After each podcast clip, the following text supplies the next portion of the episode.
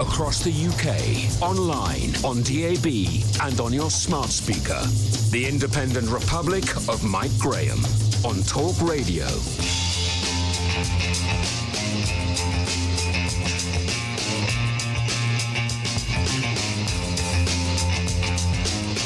Good morning and welcome to the Independent Republic of Mike Graham right here at Talk Radio. Here we are, ladies and gentlemen. As I've often said already this week, we are at a crossroads and the Prime Minister needs to make sure he goes down the right fork in that particular crossroads of the road. This morning I came into work on public transport for the first time since March and I was shocked to discover how quiet it was, how utterly deserted the buses and the trains are, and how completely hopeless the economy has become because of the millions of people who are simply refusing to return to work. Since I published a picture on Twitter a little bit earlier on today, people have been arguing with each other about why they love working from home, why they think they should be allowed to work from home, why they think they will never come back to work in the city. It really is quite a depressing situation, and people really need to get a grip of themselves, I would say, and they need to get to the point where they are travelling once again on public transport. It's not scary. You're not going to die. You're not going to, you know, fall ill. You are simply going to actually get on a train and go to work, and that is what work and people and life is all about. London is a ghost town right now, and there is no sign of that changing despite government encouragement. It is the case that companies are refusing to repopulate their offices. Our workers who are keen to come back actually being told not to bother. That would seem to be part of the story. And we need your help as ever on the Independent Republic. We need to know from you what you are being told by the companies that you work for. What are your bosses saying to you? Are they saying to you, don't worry, you can just keep working from home and you don't have to worry about coming in anymore because we will save a bunch of money? Well, guess what they're going to do next? They're going to save a bunch more money by giving your jobs to people that work in the Indian subcontinent or possibly in Korea or possibly in Mexico or in countries where they can pay people a lot less to do exactly what you do sitting at home, not coming to an office, and working remotely. That's where we're heading. So if you think it's a great idea to work from home, spend more time with your kids, spend more time with the wife, spend more time with the husband, that is not going to be the future for very long. I can promise you that. 0344 499 1000. Coming up uh, in this first hour, we're going to speak to William Clouston, leader of the Social Democratic Party, uh, and somebody who actually has a very even handed view of the way that things are. We'll find out what he's making of what's going on right now. Coming up later on, we will also bring you the latest in the Serco illegal migrant scandal. They're once again refusing to answer our questions, and they're hoping that we are just going to go away. Well, I've got some news from Rupert Soames and his collection of well upholstered directors. We ain't going anywhere, and we want answers about just how many people have been put up in hotels after arriving on these shores illegally, and just how much is that costing us. I've been asking you to get in touch with your MPs. I've been very encouraged to see that many of you are responding to me on social media, telling me what your MPs are saying telling me when your MPs are not responding to you. Uh, and all, all in all, we are building a movement here. We are building something very, very good and very, very strong. And we will get to the bottom of the Serco story Trust me. 0344 499 1000. Also, we are welcoming a new face to the home of common sense today. She is Helen Dale, an Australian author and commentator who will bring us her take on the cancel culture and how we must fight our corner against the anti free speech minority in this country. We'll also bring you the latest from the holiday zones, the departure lounges, and the destinations that you can go to without fear or favour. You're listening to me, Mike Graham, right here on the fastest growing radio station on the planet. It is, of course, Talk Radio. Mid morning with Mike Graham. Talk Radio.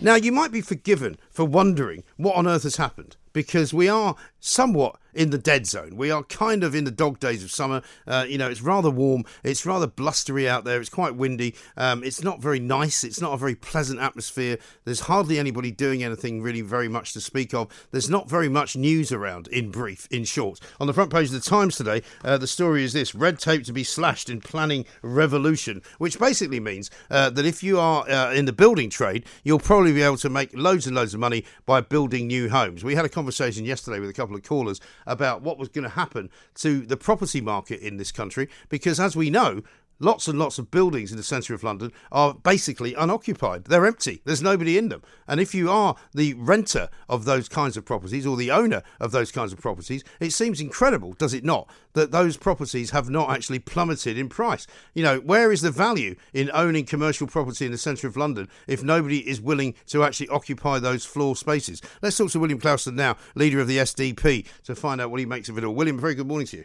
Thanks very much. Yeah, great to be back. Yeah, great to have you back. Uh, you are always a very sensible voice on, on, on these matters. I mean, I was actually quite shocked. The first time really properly being on the underground at rush hour. I've been on it once or twice before, and I've been going out for dinner in the evenings. First time this morning, uh, William, on the on the train at eight mm. o'clock, when it would normally be literally you'd have to sometimes wait for two trains to come before you could get on one. Uh, today there was literally, you know, I would say fifty percent occupancy of the seats. I was able to stand at one end of the train with nobody standing next to me. Um, there was literally nobody on a bus that I got on. You know, it's bizarre. Yeah, here's, so here's the question, and it's a massive question for our, uh, particularly our big cities. Will we ever get back to, to, to the habit of going to the office? Yeah. You know, will people actually go back? And and actually, so much of our cities, it's an ecosystem, isn't it? And it, and so if you if you don't have office workers, you don't have people shopping at, at lunch hour, you don't have people going to bars and restaurants and pubs. So all of these things are interlinked. But it's it's still actually too early to say what's going to happen. If you speak to people in the commercial property world, um, some people will say, no, it'll go back. You know, mean reversion will will take care of that. You know, it used to be the case that people, you know, got on the tube and came in and went to the office, and that'll return. Yeah. Uh, and then you speak to other people, say, no, actually, no, this is a step change, absolute game changer. A lot of people are quite happy sitting at home uh, on their computer or doing Zoom meetings, and, and it'll never go back. And actually, I don't know um, the, the answer to this, but, mm. it, but I think we have to. We really have to. And if, if, you, if we go through an adaptation now, uh, it's, our cities are, are, are absolutely, uh, you know, up the creek. Yeah, well, exactly. And I've been saying this for a while because at the end of the day, what people don't seem to realise uh, is that the cities are the lifeblood of the economy. You know, yeah. it's not just about the hospitality business. It's not just about going out for lunch and having a great time. It's about mm. all the people who are engaged in running sandwich shops, engaged in running the fast food restaurants, the pizza places, you know, yeah. the burger joints, you know, all of the kind of relatively cheap end of the market and yeah. the expensive end of the market. And at the moment, we have no tourists to speak no. of. So there's lots of businesses that aren't opening up. But we need to get back to a kind we of do. form of of normality. Um, and all these idiots who keep saying, "Oh, don't worry, I'm quite happy working from home." Well, guess what? Somebody's going to replace you in India. Somebody's going to replace you in Mexico because yeah. your bosses will work out that you yeah. know if Johnny Boy can do his job from Woking, we can get somebody to do it from New Delhi for half That's the true. price. That's true, but there's also another factor here, which is that I th- and I think this, if you take a, an optimistic view on people going back to work, I think this might happen. Whereby, imagine an office, you know, opens up properly, yeah. and then say, look, you, you know, all the staff are welcome back, and then you get 20% or 30% of staff going back, and then the people left at home are thinking, oh, I wonder what's happening. Mm. I wonder what they're saying, and I wonder what you know what, what's happening at work. So they're, they're. I think they will suffer FOMO. You know, they'll fear of missing out. Yeah. They'll be at home, and all the all the key decisions and the promotions and the networking and the yes. social human interactions will take place uh, without them. Now, yeah. the funny thing is, about 20%, I think, you know, the society breaks into sort of 20, 80, 20, you know, something like that. Right. Uh, and, and I think about 20% of people never liked work anyway. Right. they didn't like going No, listen, work. I realise that, for example, I'm, I'm very fortunate. I love my job. I look mm. forward to doing it every single day. I know that most people do not feel that way. Mm. No, they don't. And, and, and what, what we've, you know, what the, through government action and everything else, we've, we've proven one thing, which is that if you if you if you were prepared to just send food parcels home, a lot of people would stay at home for good. Yeah. Oh yeah, and I mean, I, but that, that, but that bothers me quite a lot, yeah. William. And I know that mm. we, we, I mean, I, gen, I generally speaking do not wish to tell people what to do. Mm. I'm not an, an, authoritarian. I don't believe that I, I, should have any rights over anybody else. I yeah. just want to be left alone to do what I want to do. And I think your party kind of believes in that as well. Yeah. it's a sort of self determination. But there's no question that there's an awful lot of people out there uh, who are frightened to come back into work. They don't want to get on the train because they think mm. they might get some kind of disease and die. Mm. There's no real evidence for any of that, and yet they're using it as a, as a as an absolute reason to stay home.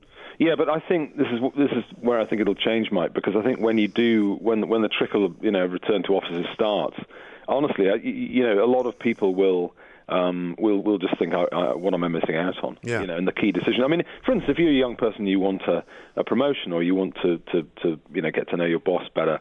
You you can't do that from mm. home. You just it can't be done. And so, and it, but you, are right. I mean, it, everything links to everything else. I mean, if people don't return back to work, then the whole industry of workplace clothes is gone. Right you know, people. But also, you know what? I've I've detected this from a few millennials that I've worked with over the course mm. of the last few recent years. They mm. don't feel the same way about work that you and I did. You know, I mean, I love my job, always have done. I was talking to a guy uh, called Brian uh, Rose yesterday from London Mm. Real. I did an interview with him, and he said it's so great to be able to interview people again in a studio. We've been doing everything on Zoom for so long, but you just Oh, yeah. can't. And it's true, you can't interview. I mean, you and I are talking on the phone Yeah. out of necessity, but it would be a very different conversation if you were sitting here because Yeah. it's a different relationship, you know. And, It- and it's better, basically, to be in front of people and to see people and to be able to interact with people. But there's a lot of people, I think, uh, who are in their 20s who don't have the same drive about work. You know, work to them is a kind of means to an end. It's it's what makes them enough money to go on holiday, and they spend more time wondering about their holidays than they do about their work. And they don't actually care what they do for a living,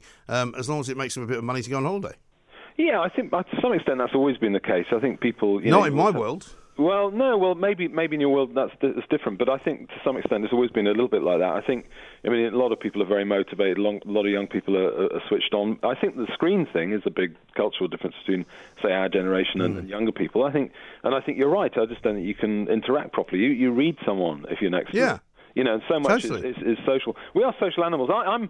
I think long term, I think the, the mean reversion thing will probably play out. I Mm. can't see these cities remaining sort of you know like ghost towns forever. I think, and I think that the key to the solution, as I say, is trickle back to work. You get people going back to work, and the others will think, actually, I'm missing out. Yes, I think that's right. However, if it turns out that that's not going to happen, and I've been asking this question for a while now, is it not time for the government to kind of consider what is going to happen to the inner cities? What is going to happen to somewhere like London, which to a large extent has become a little bit lawless in places? You know, it's not as occupied by people as it used to be. I was talking to a friend of mine in New York the other day uh, who said New York is now becoming quite a dangerous place again after having years and years and years, decades, in fact, since 9 11, of being very nice and friendly and all Yeah. that. Now they've got a situation where every bar is closing at 11 o'clock at night. The Yeah. streets of New York City after 11 o'clock at night are now quite dangerous. Yeah, no. Well, my eldest lives there, and he he's, uh, lives in, Brooklyn, works in, works in Manhattan. Although he, he doesn't work in Manhattan anymore because the office is closed. But no, I, that's that's right. I think th- this is very interesting. So you'll pick up the su- you know color supplement on uh, on on Sunday, and there'll be lots of pieces about the flight to the country. Yeah. You know, so everyone will be talking about you know are the cities over. Um, I think there will be there could well be a switch. I mean, in, in you're quite right in the, the atmosphere in places like New York, and I think to some extent London. You know, bohemian, cosmopolitan, open, friendly. Well, actually, the gloss can change pretty quickly Yeah. if if if if the right things aren't in place.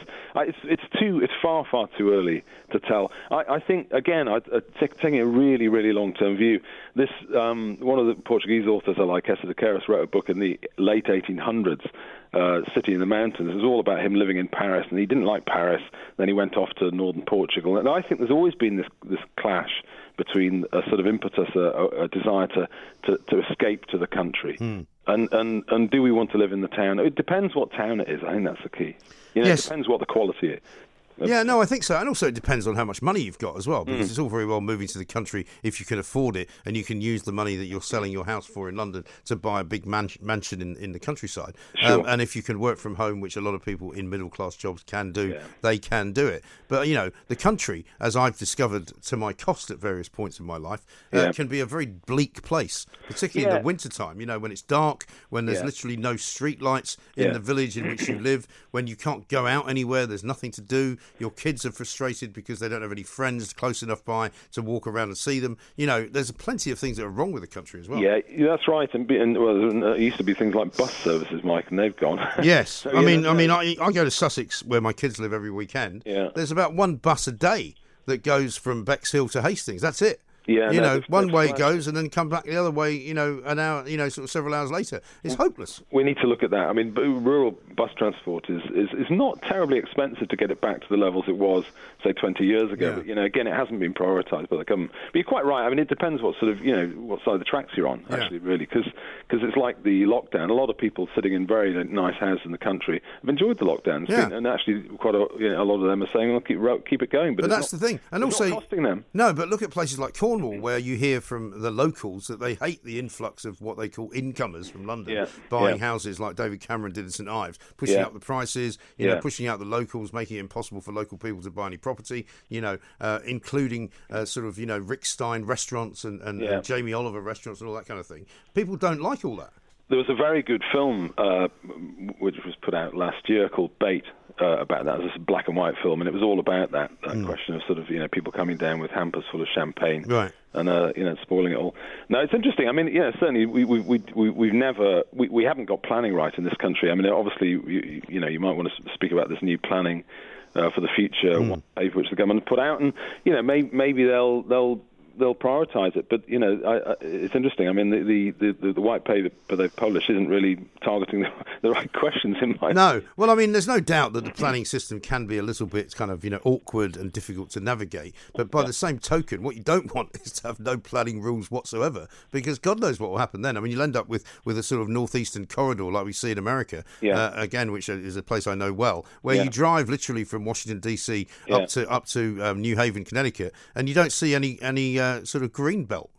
No, no. It's. I mean, I have to say. I mean, I'm going to call the government out on this. The the the the, the, the new white paper doesn't really address the serious the real causes of the housing crisis in the UK. Right. I mean, you know, if you think about the planning system like a sort of pipeline, what its job is to is, is to is to is to, through the you know, local plan uh, system to, to allocate housing mm. land and to, to get a proper supply of housing land. Now, largely it does that. I mean, you know, on, on the data, uh, you know, last year 382,000 houses were, were, you know, given permission. Uh, they're not all implemented, of course. Mm. You know, so the, the, the supply of consents, as it were, is, is sufficient. The government, what the government won't talk about is the, the two uh, problems they have uh, with housing in the, in the UK, which mm. is first, they, they, they haven't prioritised any council house building or social house building. They, they just don't do that. I mean, the previous Tory governments used to get involved. You know, Macmillan's government in the 50s built millions of homes, but they just they've got off that. They just they won't look at that. They will not look at the supply side from the state sector. That's a problem. And the other thing they won't look at is immigration.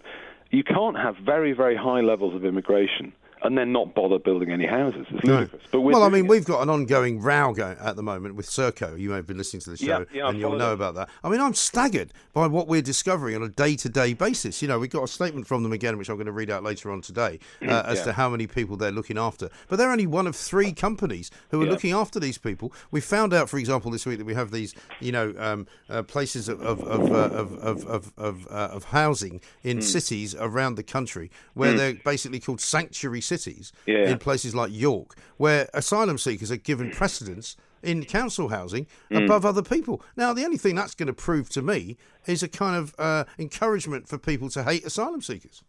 Well, yeah, it will cause tension. I mean, it, it, certainly will cause tension. But the whole immigration policy is wrong. I mean, they, they've got a, they've, we've built part of our economy on very, very high immigration. That could change, of course, uh, you know, you know, getting out of the European Union properly, where you can actually make your own rules mm. to, to, a greater extent. That, that, that's, that's a bonus. But we have a model where, you know, it's the same in the university sector. You know, you, you, you have a model which relies on very, very high levels you know, of, of immigration each year. And, and um, you can have that. You might have that. I mean, I think we think as a party the immigration is far too high. Yeah. And actually, for, for the reasons of social cohesion, we should have uh, probably an immigration pause, you know, for, for could be 10, 20 years just to let things settle down. Not, you wouldn't get rid of all immigration, but, you know, uh, get it down to, to reasonable levels, you know, in, in, in the tens of thousands. Yeah. Uh, and that would be, that would be bene- very beneficial. But what the government can't do, and what the, this government and previous governments have done, for years, literally decades, Mike, is have you know uh, immigration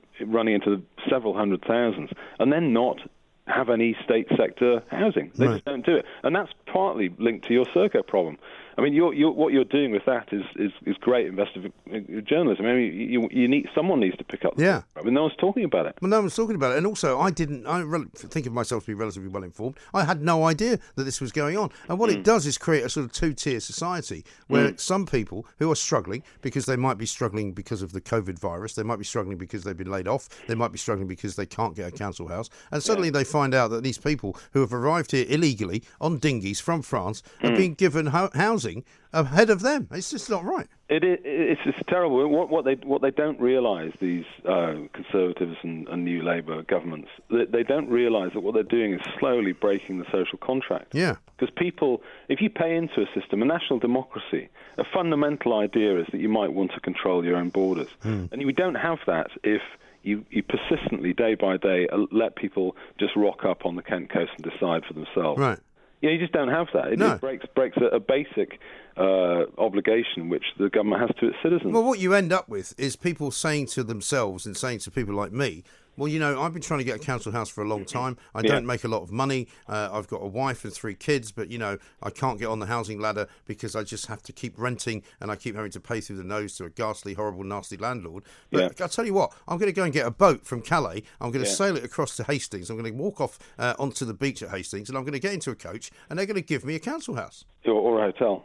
I mean, it's mad, isn't yeah, it? Yeah, no, it is crazy. I mean, it's and, and, and I, I don't know. I mean, I, I think it, I always think I always look at these things in, in, in the long term, and I think I think we've we've just had a, a, a, sort of cultural environment where.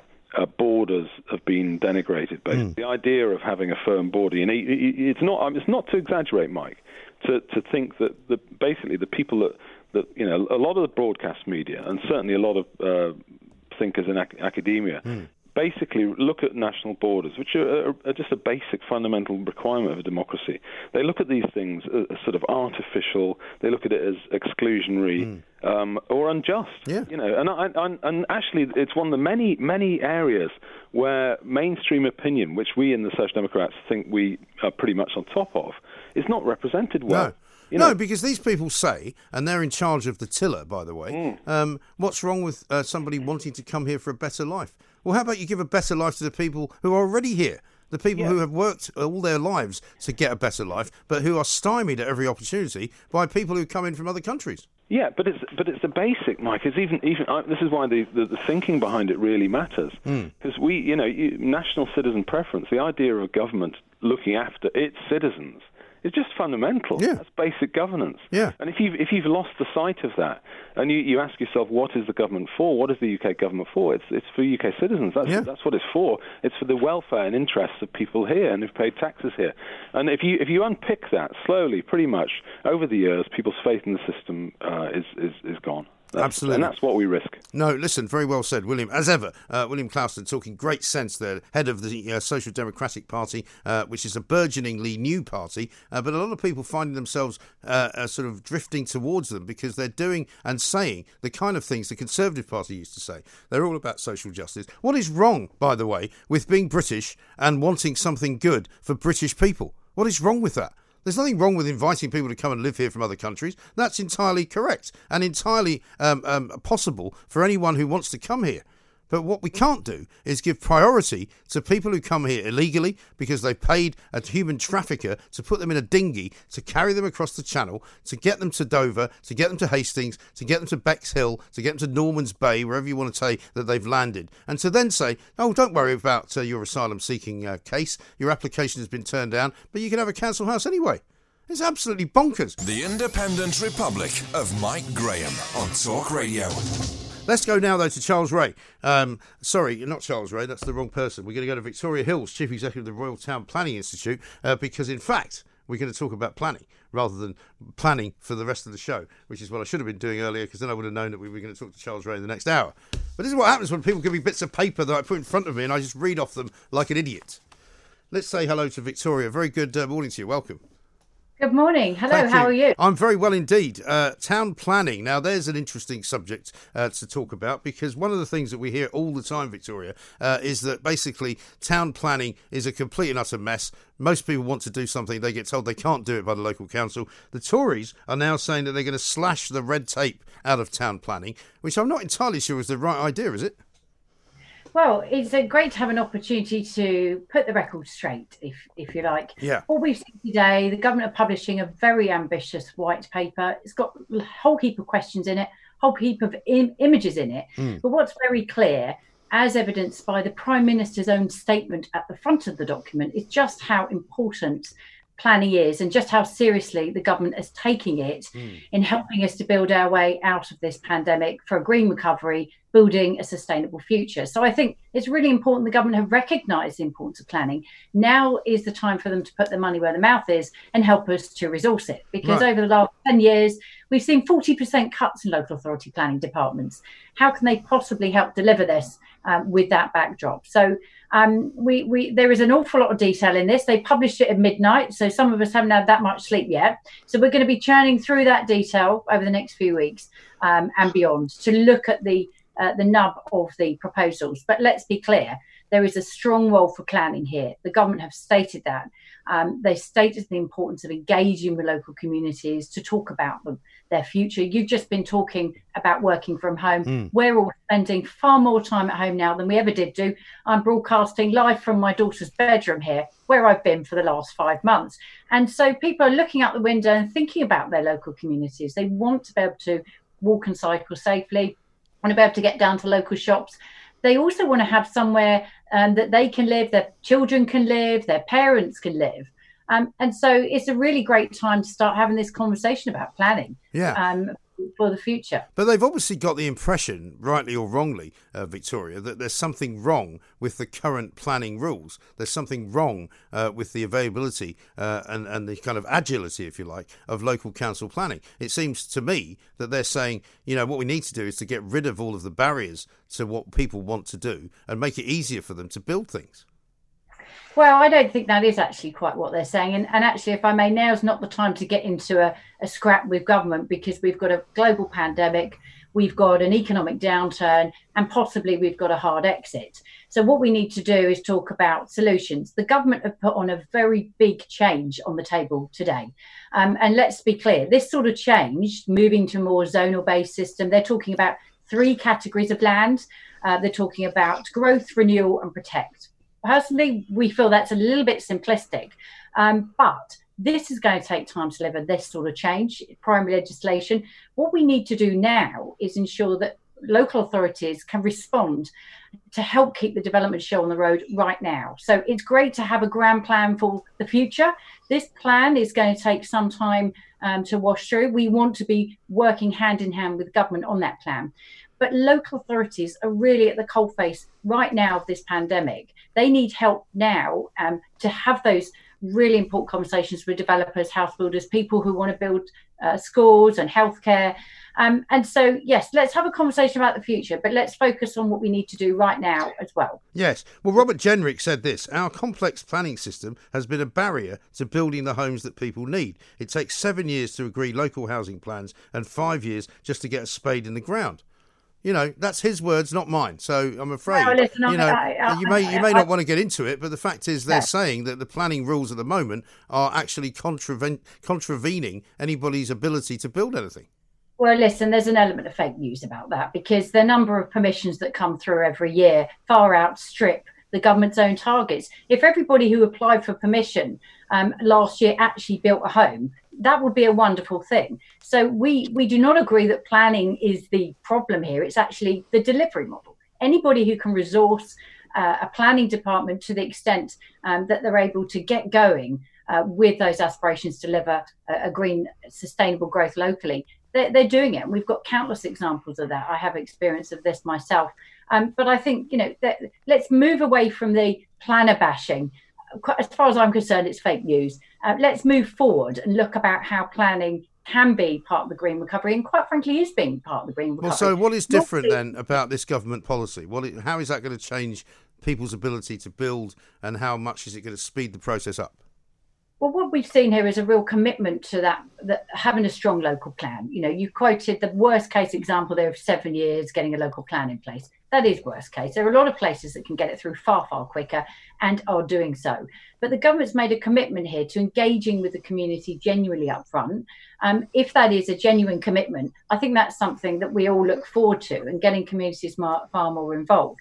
Um, they, have also made a commitment to design codes and being very clear as to what or is, is not expected. And, and, and again, we welcome that. The things we have a bit of a question mark by is how is all of this going to deliver affordable homes? How is all of this going to deliver on net zero? So um, meeting climate action, uh, climate change requirements, um, and how is this going to deliver um, the kind of uh, address the strategic sort of inequalities that we've seen that have been borne out, quite frankly, very recently. People are staying at home, and it's become very apparent. You know, the people who have to work at home, who don't have the gardens, don't have the space standards. Some of these homes don't even have windows. Mm. And this can't continue um, we've really got to um, work together to deliver the places that everybody wants to uh, wants to live in. So um, there's a lot of detail in here. There's a lot of very nice pictures as well, which show that planning has actually delivered some very nice places. So, you know, that's very helpful um, in the conversation we're having. Um, but I think as we move forward, we need to think very seriously about not how we just engage communities in the plan making stage, but how they can be part of the process um, throughout, so people don't get disillusioned. Um, so uh, you know, there's there's a lot of detail in here. Um, I'm delighted that it's a three month consultation because that gives us an opportunity to be part of the discussion with government. We haven't necessarily been as involved as we would have liked to have been to date, um, but there's a big opportunity here for planning to help deliver a sustainable, resilient, um, and uh, and green future um, for communities, which you know we that's what we all want. Surely, I mean, we it? keep we keep hearing about um, how busy certain parts of the country are. Um, the difficulty, I suppose, is finding that balance between building places where people can live, but where they can also work because it seems to me that you know the southeast of this country is incredibly overcrowded. There's too much traffic. Uh, there's too many people. There's too much congestion. I mean, not at the moment. You wouldn't know that that was the case, but I mean, you know, basically people need to live near and and and there and around London. But is there an opportunity here to build sort of you know communities outside of London which can actually work? Well, what we what we've said through our own campaign, Plan the World We Need, is that there is an opportunity here to deliver on the government's own ambition, their words, to level up. Um, and there are huge swathes of communities out there who would benefit from some of that levelling up. To do that, uh, you need to have a plan, and that's why we, you know it's great that we recognise the importance of, of having a plan. But it's not just a plan; you've got to have the resourcing to do that.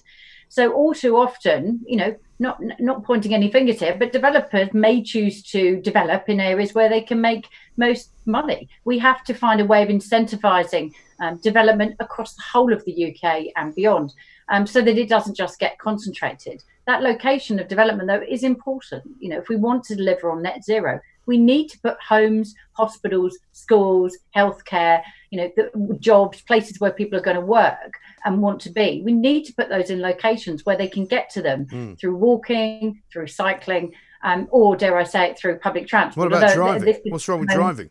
People are, um, are, are living in very much a local environment, um, and we may see. You haven't, you haven't mentioned you haven't mentioned driving, Victoria, which is by far and away the, the, the method of transport that more people than ever use. Well, you say that, but the roads have been exactly quiet uh, no, recently. Not, people not, are, not are in the, not in the southeast. They're not. I've never seen them so busy well, I, am in the southeast now, and um, you know maybe we're we're begged to death on, on that point. Um, well, you're wrong. Have... Well, you're wrong because it takes me three hours to drive to Sussex on a Friday afternoon when it used to take an hour and a half because nobody's using the train because nobody's encouraged to use the train because people were told to stay away from public transport. So the roads are an absolute nightmare. Not least because they're all being dug up as well. Well, I mean, this is why putting strong planning in place, thinking about how people are going to move around in the future, not just now, but in the future, is really, really important particularly if we're going to deliver on net zero. Um, so, if, of course, in the short term, some people have returned to cars.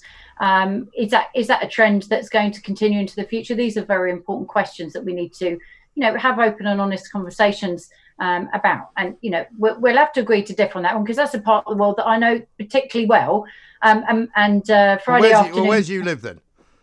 Uh, I don't live, but I grew up in Horsham, so um, you know, I, I know right. that area, and and that particular motorway is subject to some major roadworks at the moment. Um, well, every, I, I mean, every road in the southeast of England seems to be subject to major roadworks at the moment. But the, there is no doubt in anybody's mind who drives for a living. Many people do. The fact is, we've got uh, more and more cars and vans delivering parcels to people who are shopping online. You know, we've got more and more uh, discouraging sort of noises coming out of lots of political mouths about people not driving. But it's not working because more and more people are driving because they feel safer in their cars than they do on public transport.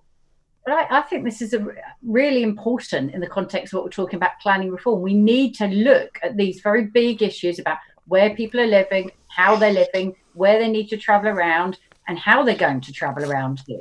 And you've got to take, you can't just do that in a short term way. You've got to look at that over over a period of 10, 15 years and beyond to to to come up with a comprehensive strategy, which we would call a local plan, to manage all of that. right. that. But that's what I'm saying. I mean, wouldn't it make sense to build more communities around places where it's a bit quieter so that you're not just building more communities where it's really busy already. well, what we would say is it makes more sense to build communities around places where they can get around in a sustainable way. That that we, we've been very clear um, about that going forward. But you know, I, I, think getting back to what the government's talking about today, major planning reform going forward. Um, we welcome the opportunity, the recognition that nobody's going to be able to build themselves out of a, a crisis, out of a pandemic, without having a very, very strong uh, local planning uh, and uh, a local plan in place. What we would like to see is a bit more strategic planning, and that may be a bit missing um, from the the government's approach. What they've put out today, because of course. You know, it's not just about districts and what goes on at a very local level. It's about how these places join together um, at city region level, for example. Um, so you know there, there are some there, there are some clear takeaways from this document in terms of driving for quality design, in terms of having a plan-led system with more community engagement. But what we really want some assurances on is how this is going to deliver on the things that communities need most, which is affordable homes, open space, um, access to jobs, um, but we live in interesting times, and you know, you've raised some very interesting questions about you know how how will people continue moving around forward. And I was listening very uh, avidly to your earlier earlier caller, and and you were discussing you know jobs. There's a lot to a lot to absorb here. There is. Um, we're five months into a pandemic, so you know we are le- we're learning as we go along. Um, but one thing is for sure, if you haven't got a clear spatial framework that everybody signed up to, then you're not all going forward in the in the, in the same direction. No, so, I think that's true. Uh, Victoria, thanks yeah. very much indeed. Victoria Hills, Chief Executive of the Royal Town Planning Institute. Um, I think a lot of people would have questions about what we are planning to do and where we are planning to do it, when we're planning to do it, and with what skills we are planning to do it. And I think possibly that is part of the problem as well. Uh, because if you're going to go banging on about sustainable growth and sustainable travel, um, you know, you're missing the point. People drive. People get in cars. People drive around in vans. People deliver things for Amazon. You know, you can't do away with roads and get everybody on bikes. Sorry, that ain't happening. It's not working. That is not the future. This is Talk Radio. Online, on DAB, and on the Talk Radio app. Talk Radio.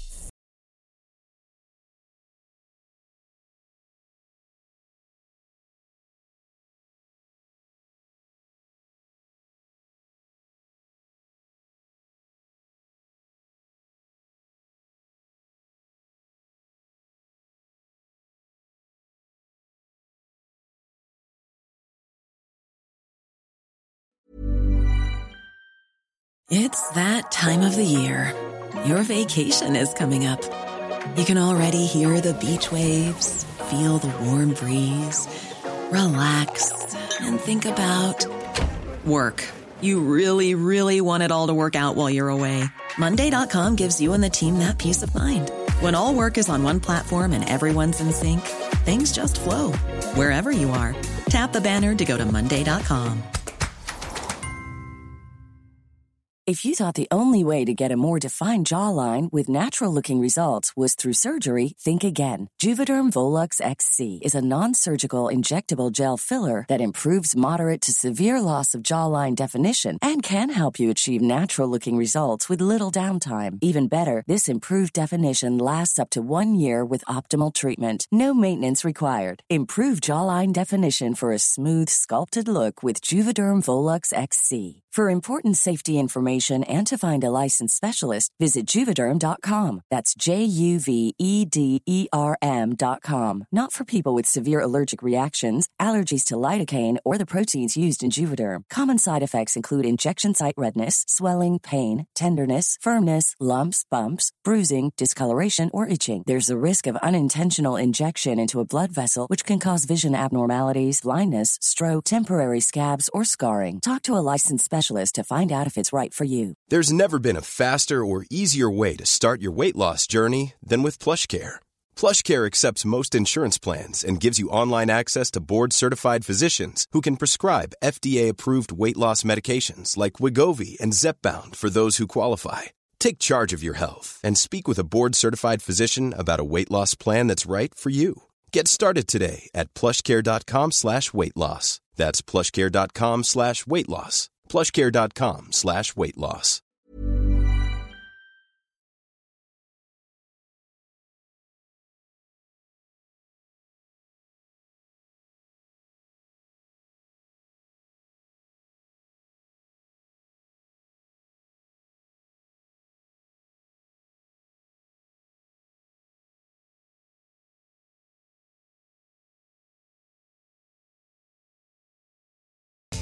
Mid morning with Mike Graham. Talk Radio. Now, over the course of the last few months, I would say that we have built ourselves quite the reputation uh, as being one of the few places where free speech is allowed, where people can say what they want, where people can say what they think, and where people can argue with me about almost any subject under the sun. I'm delighted to say uh, that we're going to welcome a new voice here to the Independent Republic, and it's Helen Dale, a writer, a lawyer, political commentator, originally from Australia, now ensconced in this part of the world. Helen, a very good morning to you. Welcome. Hello, Mike. How are you? I'm very well indeed. Thank you so much for joining us. You know, I think I'm right in saying that we're always on the lookout for what can only be described as kind of, you know, fresh voices, fresh faces, fresh kind of ideas. People who, like you, are interested in kind of pushing the envelope a little bit, trying to work out what it is that uh, that we are all about here, uh, living as we do on this one planet Earth, trying to make sense of it all, and trying really, really hard to fight back against what I call the forces of darkness, i.e., uh, the wallies that want us to behave. yes, constantly being told what to do and what to say. Yeah. I have to say, I didn't know about you until Neil Oliver, because I've known Neil Oliver for quite a long time. Okay. And so I found you through Neil Oliver because he tweeted his interviews, so I watched them. Right, and he's an amazing man. He's an amazing man. Every every you know every every week we talk to him, and every week both he and I have a conversation sort of on messaging before he comes on.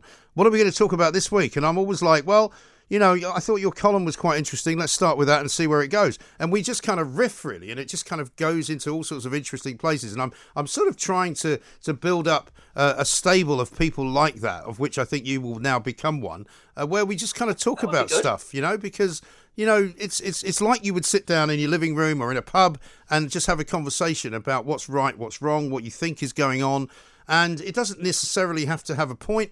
I don't have to keep interrupting you and correcting you and making sure that you don't, you know, in some way, um, you know, cross the boundaries of decency and all of the stuff that you have to do if you appear on the BBC for three and a half nanoseconds. You know, so so let's talk about. Yes, your... I have. I have been on Newsnight. That was a very interesting experience. yes, I'm sure it would. It be. was a couple of years ago now, and I'm not sure I want to do it again. No, and I think people are beginning to wake up. You know, because the people of of both Australia and this country and America and all of the kind of the Five Eyes, if you like. Uh, the countries uh, that we call ourselves together on, they are, you know, the people are quite smart. You know, they're not idiots, and they are being talked down to all the time by people in the media who think they're cleverer than everybody else, who think they're better than everybody else, and I'm afraid they're not. Well, this was brought home to me when uh, I mainly got known in the UK. Uh, because I did a lot of Brexit coverage and I covered Brexit for The Australian, which is the main national daily in Australia. And then I started being asked to write about it for publications over here, including The Spectator and The mm. Torygraph. And the I thought after that happened, oh, well, I'll be able to go on and write my fourth novel now because people will lose interest in the lawyer who writes about Brexit and constitutional law. But one of the things I did manage to show while I was writing about Brexit was that I'm numerate. I mean, I did reasonably well in maths at school. and but that's literally what it is. It's a good result in a maths A level. And so what started to happen in March, and uh, one of them, one commission I said no to because it was asking me to do something I didn't know anything about, which to pretend to be an epidemiologist, basically. Right. But uh, is please write some pieces on coronavirus, and some of them I said yes to, but the ones that wanted me to mug in a discipline that I in which I have no training, um, I said no to. But I became aware very quickly of what was going on here, which was, and you noticed it at the, the daily presses. Uh, the media class was innumerate. Yeah. You had all these people, extraordinary numbers of people, who simply didn't understand G- well GCSE maths basically. Mm. I mean, it was the stuff that they were getting wrong, apart from the, some of the stuff about exponential functions, which is a bit trickier. But nearly everything they were getting wrong, like the calculation of RO and that kind of thing, was just basic. The first couple of years of high school maths, and I just thought all of these people are sitting here telling us how clever they are, mm. and they can't do sums. Right. I'm horrified. Right.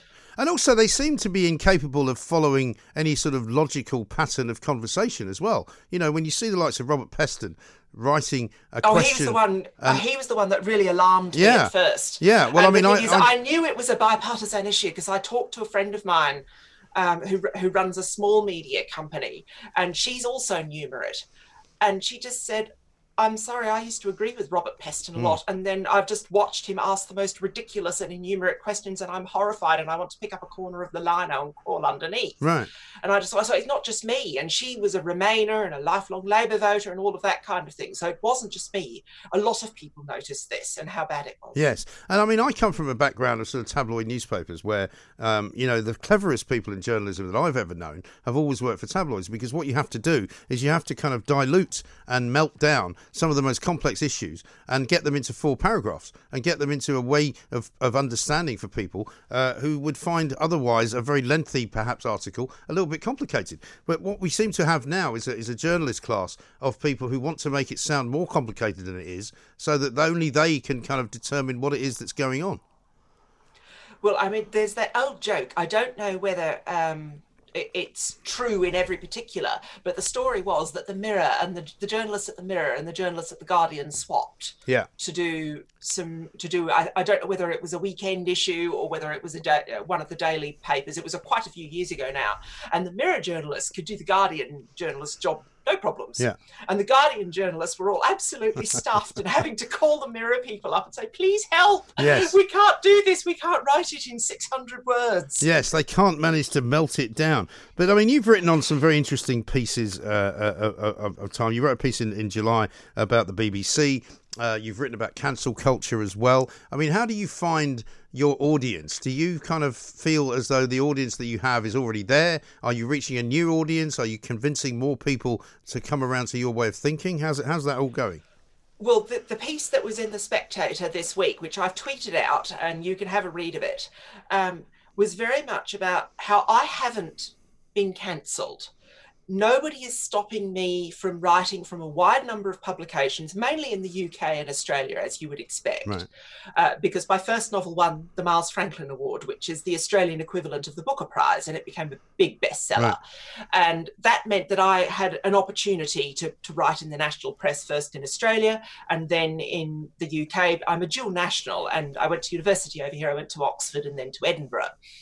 And so I had no problem getting an, an audience to read my stuff because there was this novelist with this big prize. It's certainly not in Australia. What I noticed though was that it changed over time, and this is what my spectator piece was about.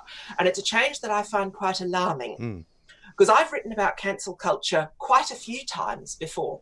But the first time I wrote about it was in The Guardian in 2015. Mm. Now, I'm quite conservative. I'm in a proper sort of traditional conservative Tory member of the Tory party. They are, they are, I'm, I'm cancelled now.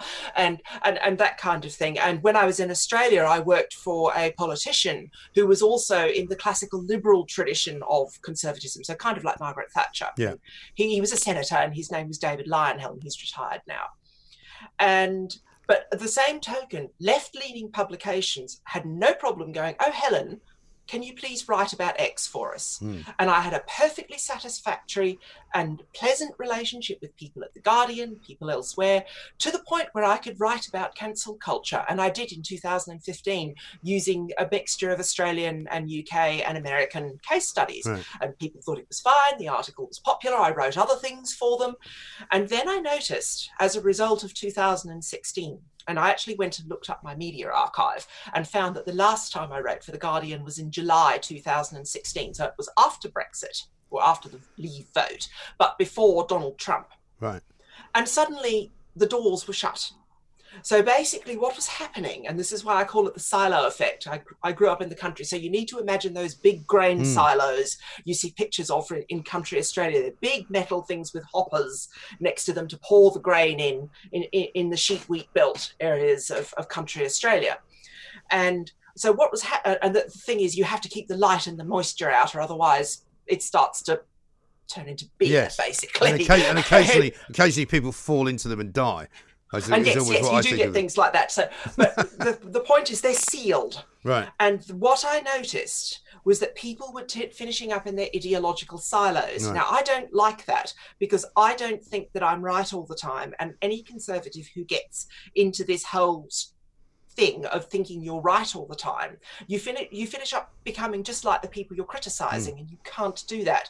I mean, I am absolutely determined to not land finish up in a silo at least intellectually. So i have subscription for example my main left-wing source of reading is the london review of books. Mm. and i do it deliberately and i read it regularly.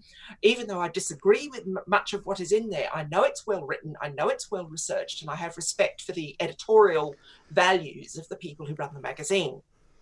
But by the same token, I mean, I write regularly for The Spectator and The Australian and, and uh, Quillette, and I know that the people who are ideologically opposed to me don't read those and they don't seek them out.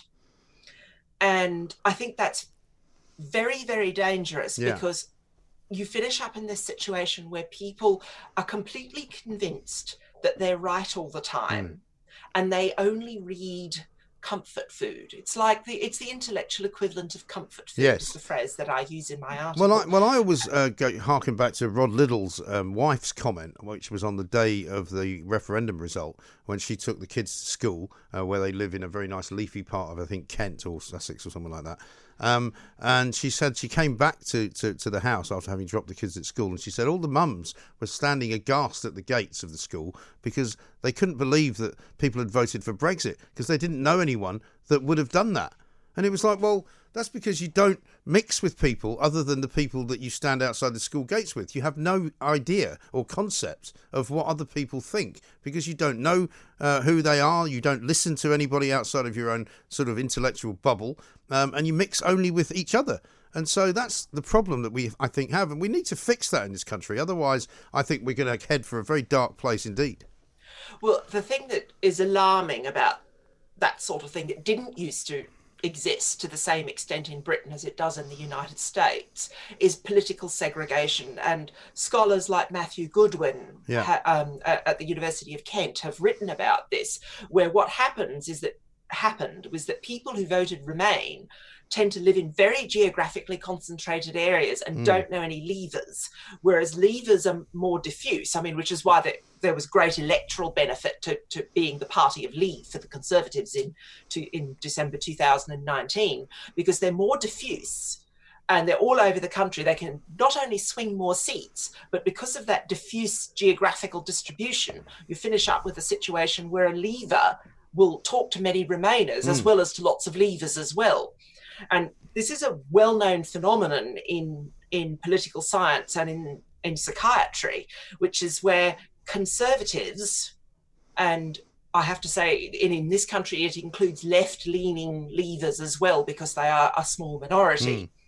are much better at reading and understand. And I mean reading not in terms of a newspaper article or a magazine or the internet, but reading as in psychologically understanding their opponents because they're exposed to them more regularly. They're, they're forced out of the silo. I was forced out of my silo. I'm quite conservative, but because I was a novelist and most people in the arts are left leaning yeah. and I was always in the minority. I mean, uh, there was a joke made about me that I use on my Twitter that was by an Australian left leaning newspaper. They called me Australian literature's lone classical liberal. and I think it was meant to be a slur. And I didn't. Oh, that sounds quite, that sounds I, quite I, yes, and so I thought, I'm going to keep that. Yeah. That's mine now. yeah, exactly right. And, I mean, it was like when the Observer wrote a piece about me uh, and Talk Radio and basically told them, told the, the, the world of, of, of Observer readership that I was the kind of king of the anti woke shock jocks. I was like, I'm having that. I'll take that all the way to the to oh, the bank. well, if you want to be, I mean, he's just retired now. But if you really want to be absolutely heroic and occupy a position in British political culture that is akin to an Australian radio announcer, then you want to be Britain's Alan Jones. Okay. I'll look because out. There's a, uh, Alan Jones, he's retired now, but he owned Sydney Radio right. and many other radio stations in Australia, but particularly in Sydney for decades. Yeah. And he he became the voice of the sort of centre right and the right mm. in the hmm. country. That wasn't to say he was always right or that he always got the right end of the stick. Yeah. But he did have this captivating quality, Alan Jones did, uh, and dragged in huge numbers of listeners, particularly many working class and ethnic Yes. minority listeners. Which well, they know, of course, they, they know how to do uh, talk radio in Australia in the same way they know how to do it in America, and we've never known how to do it in this country properly because I not believe part of the tradition. Well, no, because we've been ruined by the BBC because the BBC has got such a grip uh, on the culture in this country uh, that I think they've poisoned it.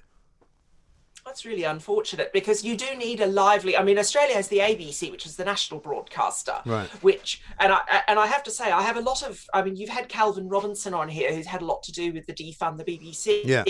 and I'm sympathetic to their arguments, and I like Calvin enormously, and I think he's very clever and, and very sensible, but a lot of the suggestions about oh, just make the BBC funded through central taxation the way the ABC is in Hmm. Australia, I don't think it would work. The ABC in Australia is not as good as the BBC and it is more biased. Yeah. You cannot rely on the news aspect of the ABC in Australia. It will often leave out telling facts. Hmm. Whereas I've very, very seldom seen the BBC do that unless it's been something like the innumeracy I was talking about, Yes. where it's not political bias. You're just dealing with a journalist who's not done any maths since, Right. since O level. Although, although I would say that you're you're right to say that that generally speaking, the BBC is not as bad as the, its critics make it out to be. However, it's not so much in how they report the news; it's in what they report. And I think one of the things they're very guilty of is ignoring quite a few stories that go on, which lots of people are talking about, but which they don't deem important enough to make the news. Well, there's even been an element of it with the Lebanon issue. Yeah, People are having to be told now, as a result of this accident, and it's not terrorism; it's clearly an accident. Yeah. But people are now having to be told in what the what a parlous state country of Lebanon is, and despite the fact that it used to be this lovely sunny place where people went off and and because they all spoke French and. Yeah. had patisseries and and lovely they make nice wine and wine. Yeah, you know, uh, I mean, all of that kind of thing. And people are now having to be told all of this background information about the terrible situation that Lebanon is in and has been in for many years, precisely because the BBC, and it was the BBC, just totally failed to pay any attention to Lebanon, Yeah. despite what was going on in Syria and Iraq, which Right. are you know nearby countries. exactly. So that's an the- example of it. Yeah, and the fact that you know the basic uh, government of Lebanon uh, is corrupt, uh, is is linked to Hamas, um, and is a dreadful and ghastly organisation which is strangling. Well, they use this. strangling use its this own pillar people. System.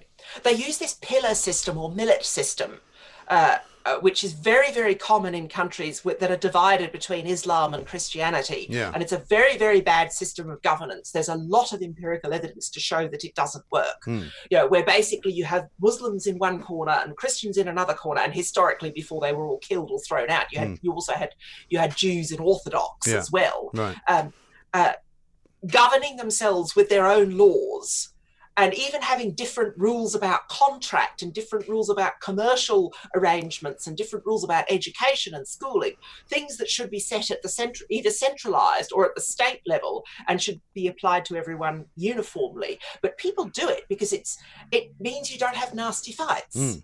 Exactly it- right. It's a way to try and avoid religious sectarianism, but it's it's it's cheap, but it's not cheerful, and it doesn't work very well. It really doesn't. And and the BBC of all organisations should be much better at reporting on that sort of thing. And I think that's part The of the problem. irony is, of course, the irony is, of course, the reason I know that little detail about Lebanon is because Australia has famously taken very, very large numbers of Lebanese immigrants, particularly the Lebanese Christians. Hmm. And I mean, for example, Marie Bashir was the governor of New South Wales and Lebanese Maronite background. And I mean, to the point where Australia, I mean, this is the basis of the country's immigration policy. Literally, it's just Australia PLC. It goes around the world and just creams the top, the best, Hmm. off of huge numbers of countries' immigrant groups. And and I, it's probably fair to say that in a minor way, Australia has contributed to the problems in Lebanon by taking so many people of talent from that country. Yeah. And ooh, they do very well in Australia. They're, they're the classic market dominant minority or And, modern yeah, minority. and just kind of hollowing it out. Let me ask you about Boris Johnson and the Conservatives here, Helen, because as a classical kind of Conservative yourself, you must look at some of the things that the Boris Johnson administration is doing and, and scream in terror and run out of the room. Well, I am cons- I'm concerned about two things. One, he won't keep those Northern and Midlands voters Yeah. unless he takes a strong stand on cultural issues, on education, for Yeah. example. I mean, as far as I'm concerned, I would make Katharine Birbalsingh the, the headmistress of Michaela, the education czar in this Yeah. country, and just basically make every school in the country a, a replica Michaela Right. with a replica Michaela curriculum. Um, and all the, the same sort of rules, Mm. because they're the kinds of things that people in those areas who have been underserviced and have been given, you know, not been treated well in terms of the education system want. So I think there's that issue going on there. He will not keep those voters unless he takes a cultural stand. I mean, these were people who stood on the doorstep and told Tory canvassers, and I know this because I'm in the Conservative Party, things like Jeremy Corbyn got up and announced his pronouns. It's nonsense. There were more Palestinian flags at Labour conference than there were Union Jacks. Right. You know, things like this were being said on the doorstep. Hmm. You know, my child comes home from school and can't do maths. Right. Things like this were said. Um, as well as complaints about Labour canvassers behaving badly. That was the other thing that came back. Oh, they, they were rude to me, or they Hmm. called my grandmother a racist, Right. or, uh, or you know, and said things like. And in one particular situation, they said the grandmother was a racist. Hmm. In one story that I encountered, and it was a mixed race couple, and the grandmother in question, who was being traduced, came over to the country on the Windrush. Right. You know, and she turns up in the background with her grey hair, and you just oh, good grief. so there's that. So there's that part of it. Right. And then there's the other thing is nanny statism doesn't work. Sugar taxes don't work. No. Other countries have tried these things, including countries with higher state capacity than the United Kingdom, like Denmark and Australia. They don't work. You know, Australia had a huge issue with these things, electronic cigarettes, and tried to make them illegal, and people were importing them from Britain and buying them from the NHS and then bringing them to Australia. It was ridiculous. This this was an issue when I was working for Senator Leyonhjelm, but it was the country was becoming a laughing stock. Yeah. It doesn't work. Australia has much higher smoking rates than the UK uh, now because of the attitude to vaping as opposed to what happened uh, over here, where Yeah. people were much more relaxed about it. Take your cue from that. If you want people to lose weight, then you need to get them out and get them exercising and moving. You know, telling them they can't have another Mars bar isn't going to work No. because people just resent it. Of course, and and, and we don't like to be treated like idiots. Listen, Helen, uh, you've proven uh, the point that you are very much now a new member of the Independent Republic because uh, we've had to cut it short. I had no idea we were already talking for 25 minutes. So so let's do it again. Oh, sorry about no, that. no, not at all. Absolutely brilliant. Let's do it again soon. Thank you so much for talking to us, Helen Dale, uh, who is of course uh, an author, uh, a thinker, um, a person of great merit for the Independent Republic of Mike Graham. I hope you enjoyed uh, talking and listening to her. Uh, she's a lawyer as well. Um, one of the few lawyers I actually like. Many lawyers, of course, are out there uh, who I don't like, particularly barristers, particularly Jolyon Moron uh, and that woman uh, Simor, whatever her name is. Mid morning with Mike Graham. Talk Radio. The Independent Republic of Mike Graham on Talk Radio. Welcome back to the Independent Republic of Mike Graham, right here on Talk Radio. Lots more for us to do before Alastair Stewart comes in at one o'clock. Right now, we're going to go live to San Diego uh, to talk to our good friend LaDona Harvey from KOGO Breakfast Show uh, in uh, that beautiful part of Southern California. LaDona, a very good morning to you.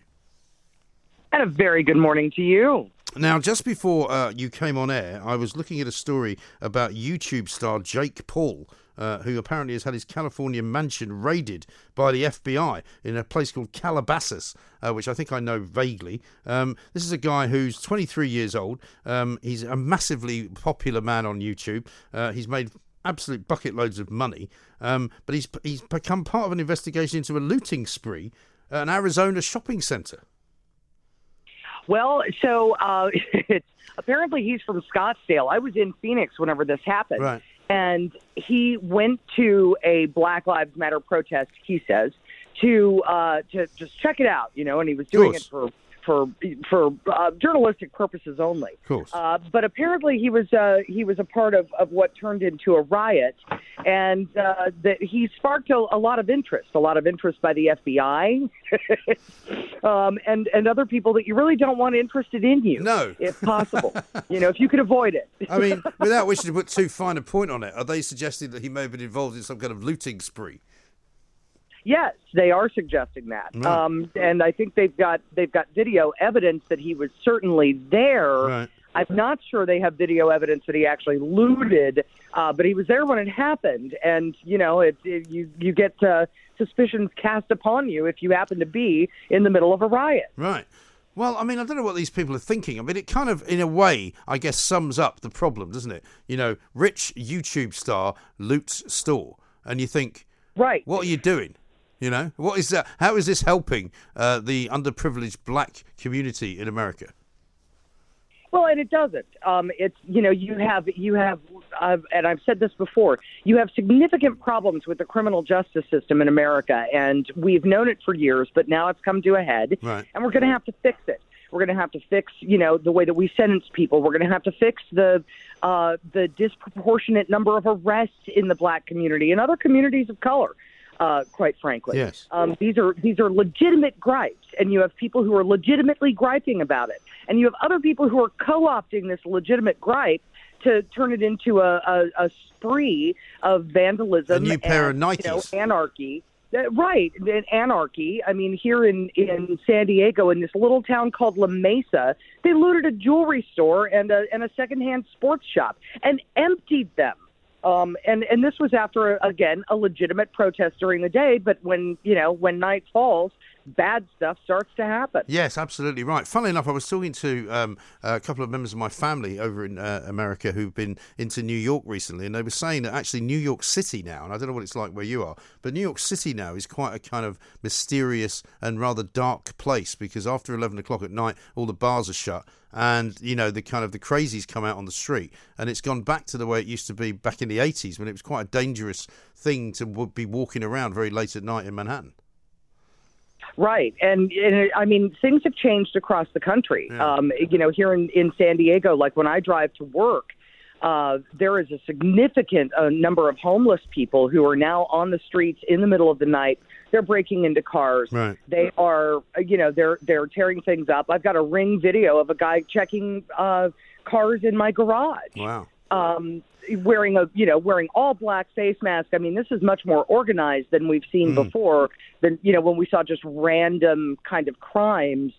It it seems like it's more organized and and uh, frankly, it's they're doing very good at it. It's quite it's quite very- worrying, very- really, isn't it? very Because I mean, one thing that uh, that we all kind of, I suppose, rely upon in our lives is that we are relatively safe going about our daily business, and when it starts to become uh, not the case, you start to worry.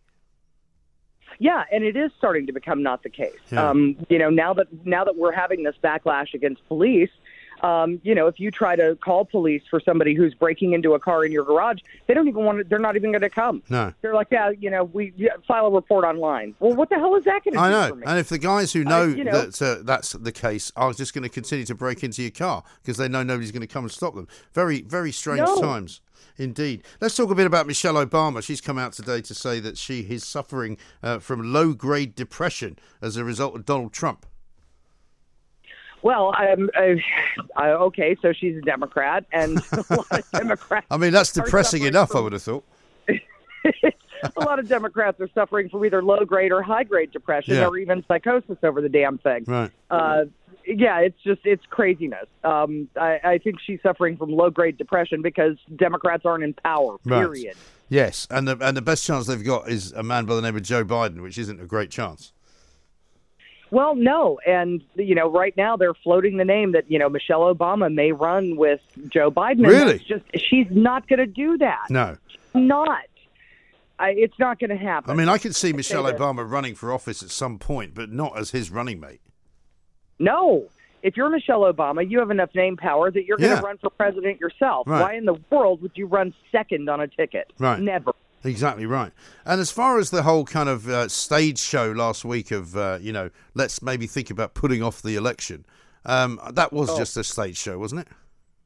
Oh, sure, absolutely. Um, it, that everything that Donald Trump does is calculated to make the other side insane, Yeah. and he does. He's very good he at it. Not going to.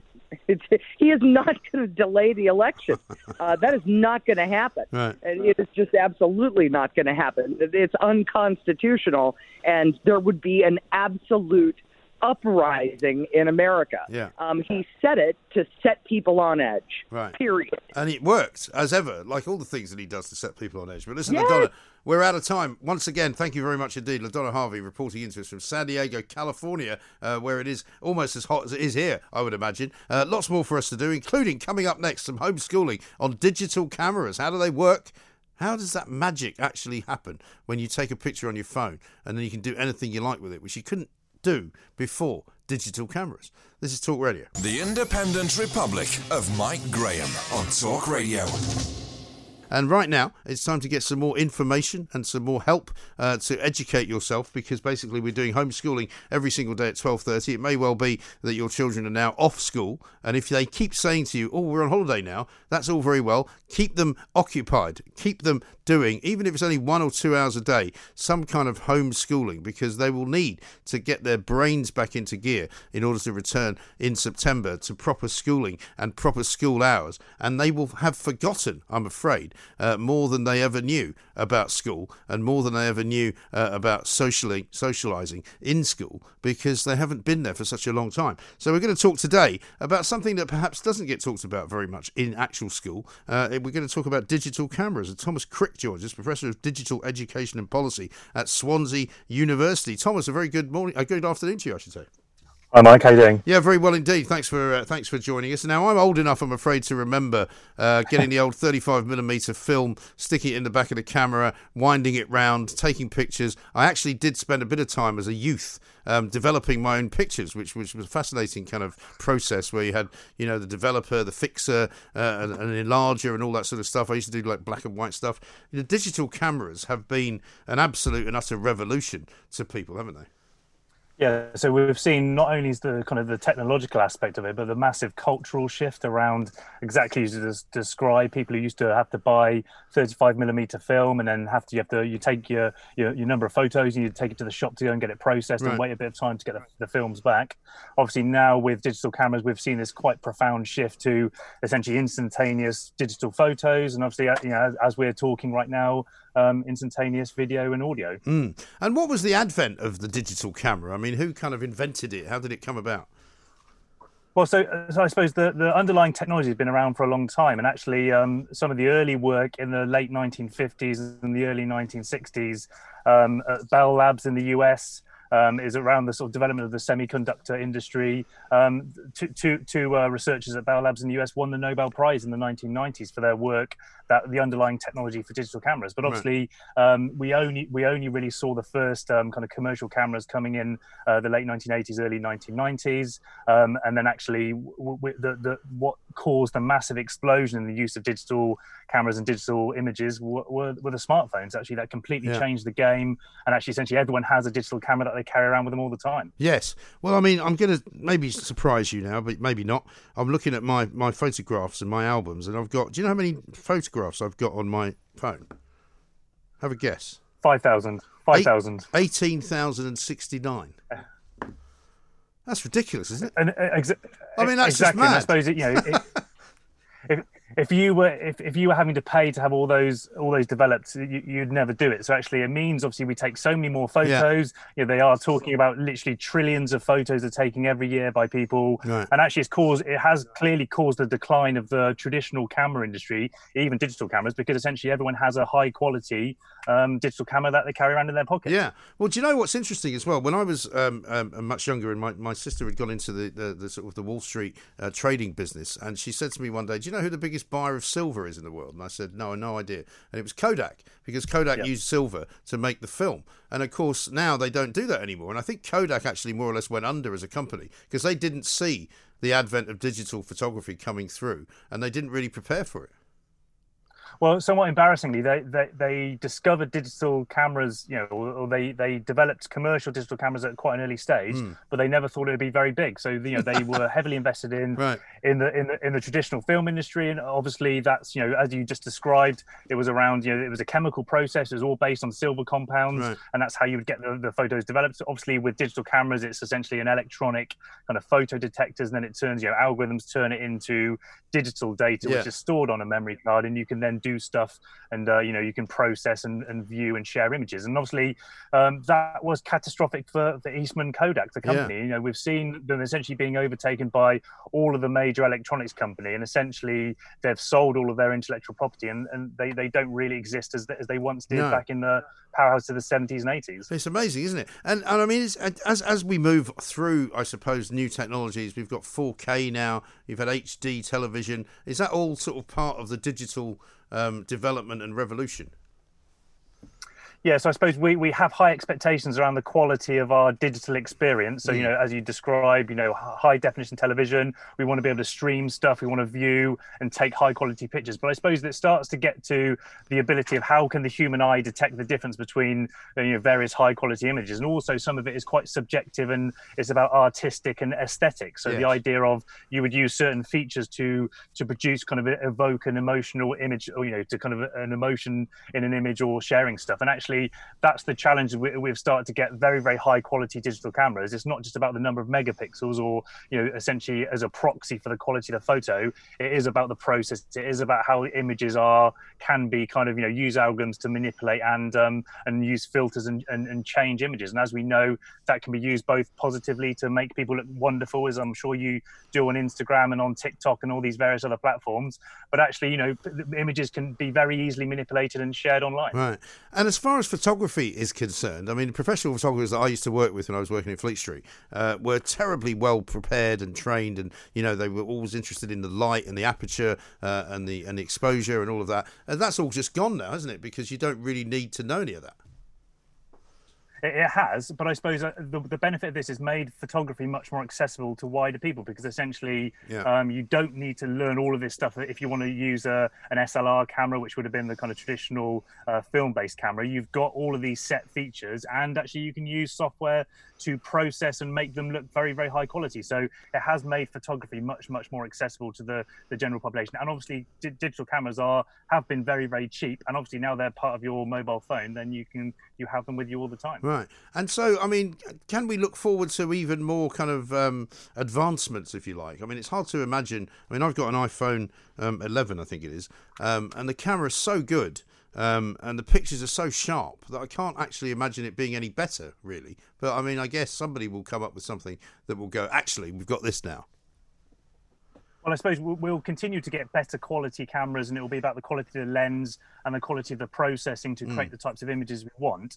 But actually, then now it's down to you have to store all these things. As you describe, you've got thirteen thousand uh, photos in your on your phone, and actually, what do we meaningfully want to do with them? So I suppose we are then talking about the rest the rest of our digital infrastructure to be able to share these photos. You know, back in the day, it used to be with MMS and kind of you know, multimedia messages. Yeah. Now we can share it over a variety of platforms and social media. It's really changed the culture around sharing imagery and how that's changed the media in general. Yeah. Um, and actually, and actually, we need high con- high bandwidth and digital infrastructure to be able to do all this stuff all the time, everywhere we want to do it. Yes, and I know that a lot of photographers as well, who are professionals, have complained to me that you know the whole kind of issue of copyright seems to have gone out the window. You know, because you can really chase your tail probably all day if you're a professional photographer, looking for who's used your picture on Twitter without giving you any Yeah. kind of credit, and certainly without paying you. Um, so, is that a problem? I mean, can we get that better at that? Yeah, yeah. I mean, increasingly that has been a real issue with, I suppose, you know, maintaining intellectual property of Yeah.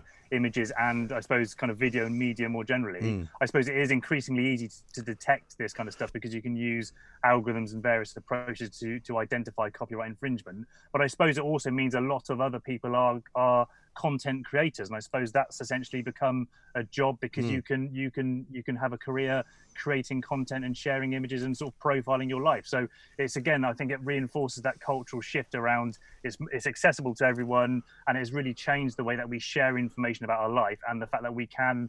I suppose essentially we could chronicle our life 24/7 and if people want to watch that then that's um that's up to them. Yeah, sure. And as far as like the say the movie business or the TV business is concerned, you know, we always used to hear people saying things like, you know, now that we stream music all the time, we've lost something uh, in terms of listening to a vinyl record because it had a bit more depth to it, it was a bit richer and all of that. Are there would Yeah. there, would there be people who would say, you know, the loss of old-fashioned filmmaking um, has kind of has, has has gone forever because now everything's shot on digital and, and you don't have that richness. Well, it's certainly a skill that's probably in, in, in less demand and is less accessible. But interestingly, you're seeing some people revert back to traditional methods, Mm. particularly with filmmaking, because they want to they want to get a specific specific aesthetic or, or or way of filming by using older methods. And I Right. suppose that means it's it's down to an artistic choice about what you how you want to present images and video and and how you want to use that as part of your kind of artistic um, license. But you know, I, I suppose the, the, the, kind of wider point around the accessibility is really, really key because essentially, you know, we can all take really high quality images um, with us all the time, and you know, I suppose that that really changes the nature of how people. You know, I think particularly media is a good example. You can see when something happens, and you know, there, there's a there's a breaking news event, and Yeah. people are recording clips and sharing content. That gives a very, very real, visceral experience about what's happening on the ground. Yeah. And is there anything that people are sort of working on? I mean, I know we were talking about cameras getting better, and um, no matter how good you think the one you have now is, there will be an improvement. Is there anything that, that, that people are working on, sort of, you know, which could be revolutionary uh, about taking pictures? I suppose the next thing will probably be sort of an augmented reality, virtual reality type piece. So Yeah. actually, you know, you, you kind of integrating Mm. these sort of embedded experiences. So actually, you know, if you're looking through a kind of some sort of digital medium, you can then have annotations around the world in which you're viewing. So I think that's that's where you start to see the kind of uh, the sort of en- enhanced digital experience Yes. about the world in which you're living. Right. And I suppose that also depends on the types of devices we have. And again, back to the the kind of digital connectivity that we can um, we can have this stuff um, everywhere we want it to work. Sure. Thomas, thank you very much indeed. Very informative. Uh, this is why we love doing homeschooling because you learn stuff that you didn't think you needed to know, but now you do. So now you can go forth and multiply and talk about the uh, uh, digital camera that you have on your phone. Uh, Thomas Crick, there, Professor of Digital Education and Policy at Swansea University. It is quite remarkable. I mean, if any of you, like me, are old enough to remember having to take your film out of the camera, having to make sure that you don't expose it to anything like light, imagine ma- making sure that you don't have to put it through the old security scanners at the airport, which happened to a friend of mine uh, who was a professional photographer who had a bunch of rolls of film of something that he'd taken pictures of in Canada, came back to New York, it had all been wiped. and he couldn't get back and take them again, the plank. But there we are. Uh, some things like that do happen. Talk radio across the UK, online, on DAB, and on your smart speaker. The Independent Republic of Mike Graham on Talk Radio. If you enjoyed that, be sure to catch the whole show 10 till 1, Monday to Friday on Talk Radio via DAB, online, or via the Talk Radio app. And if you have an opinion on the stories we cover, we'd love to hear from you. Call us on 0344 499 1000 or tweet at Talk Radio during the show to have your say. Mid morning with Mike Graham. Talk Radio.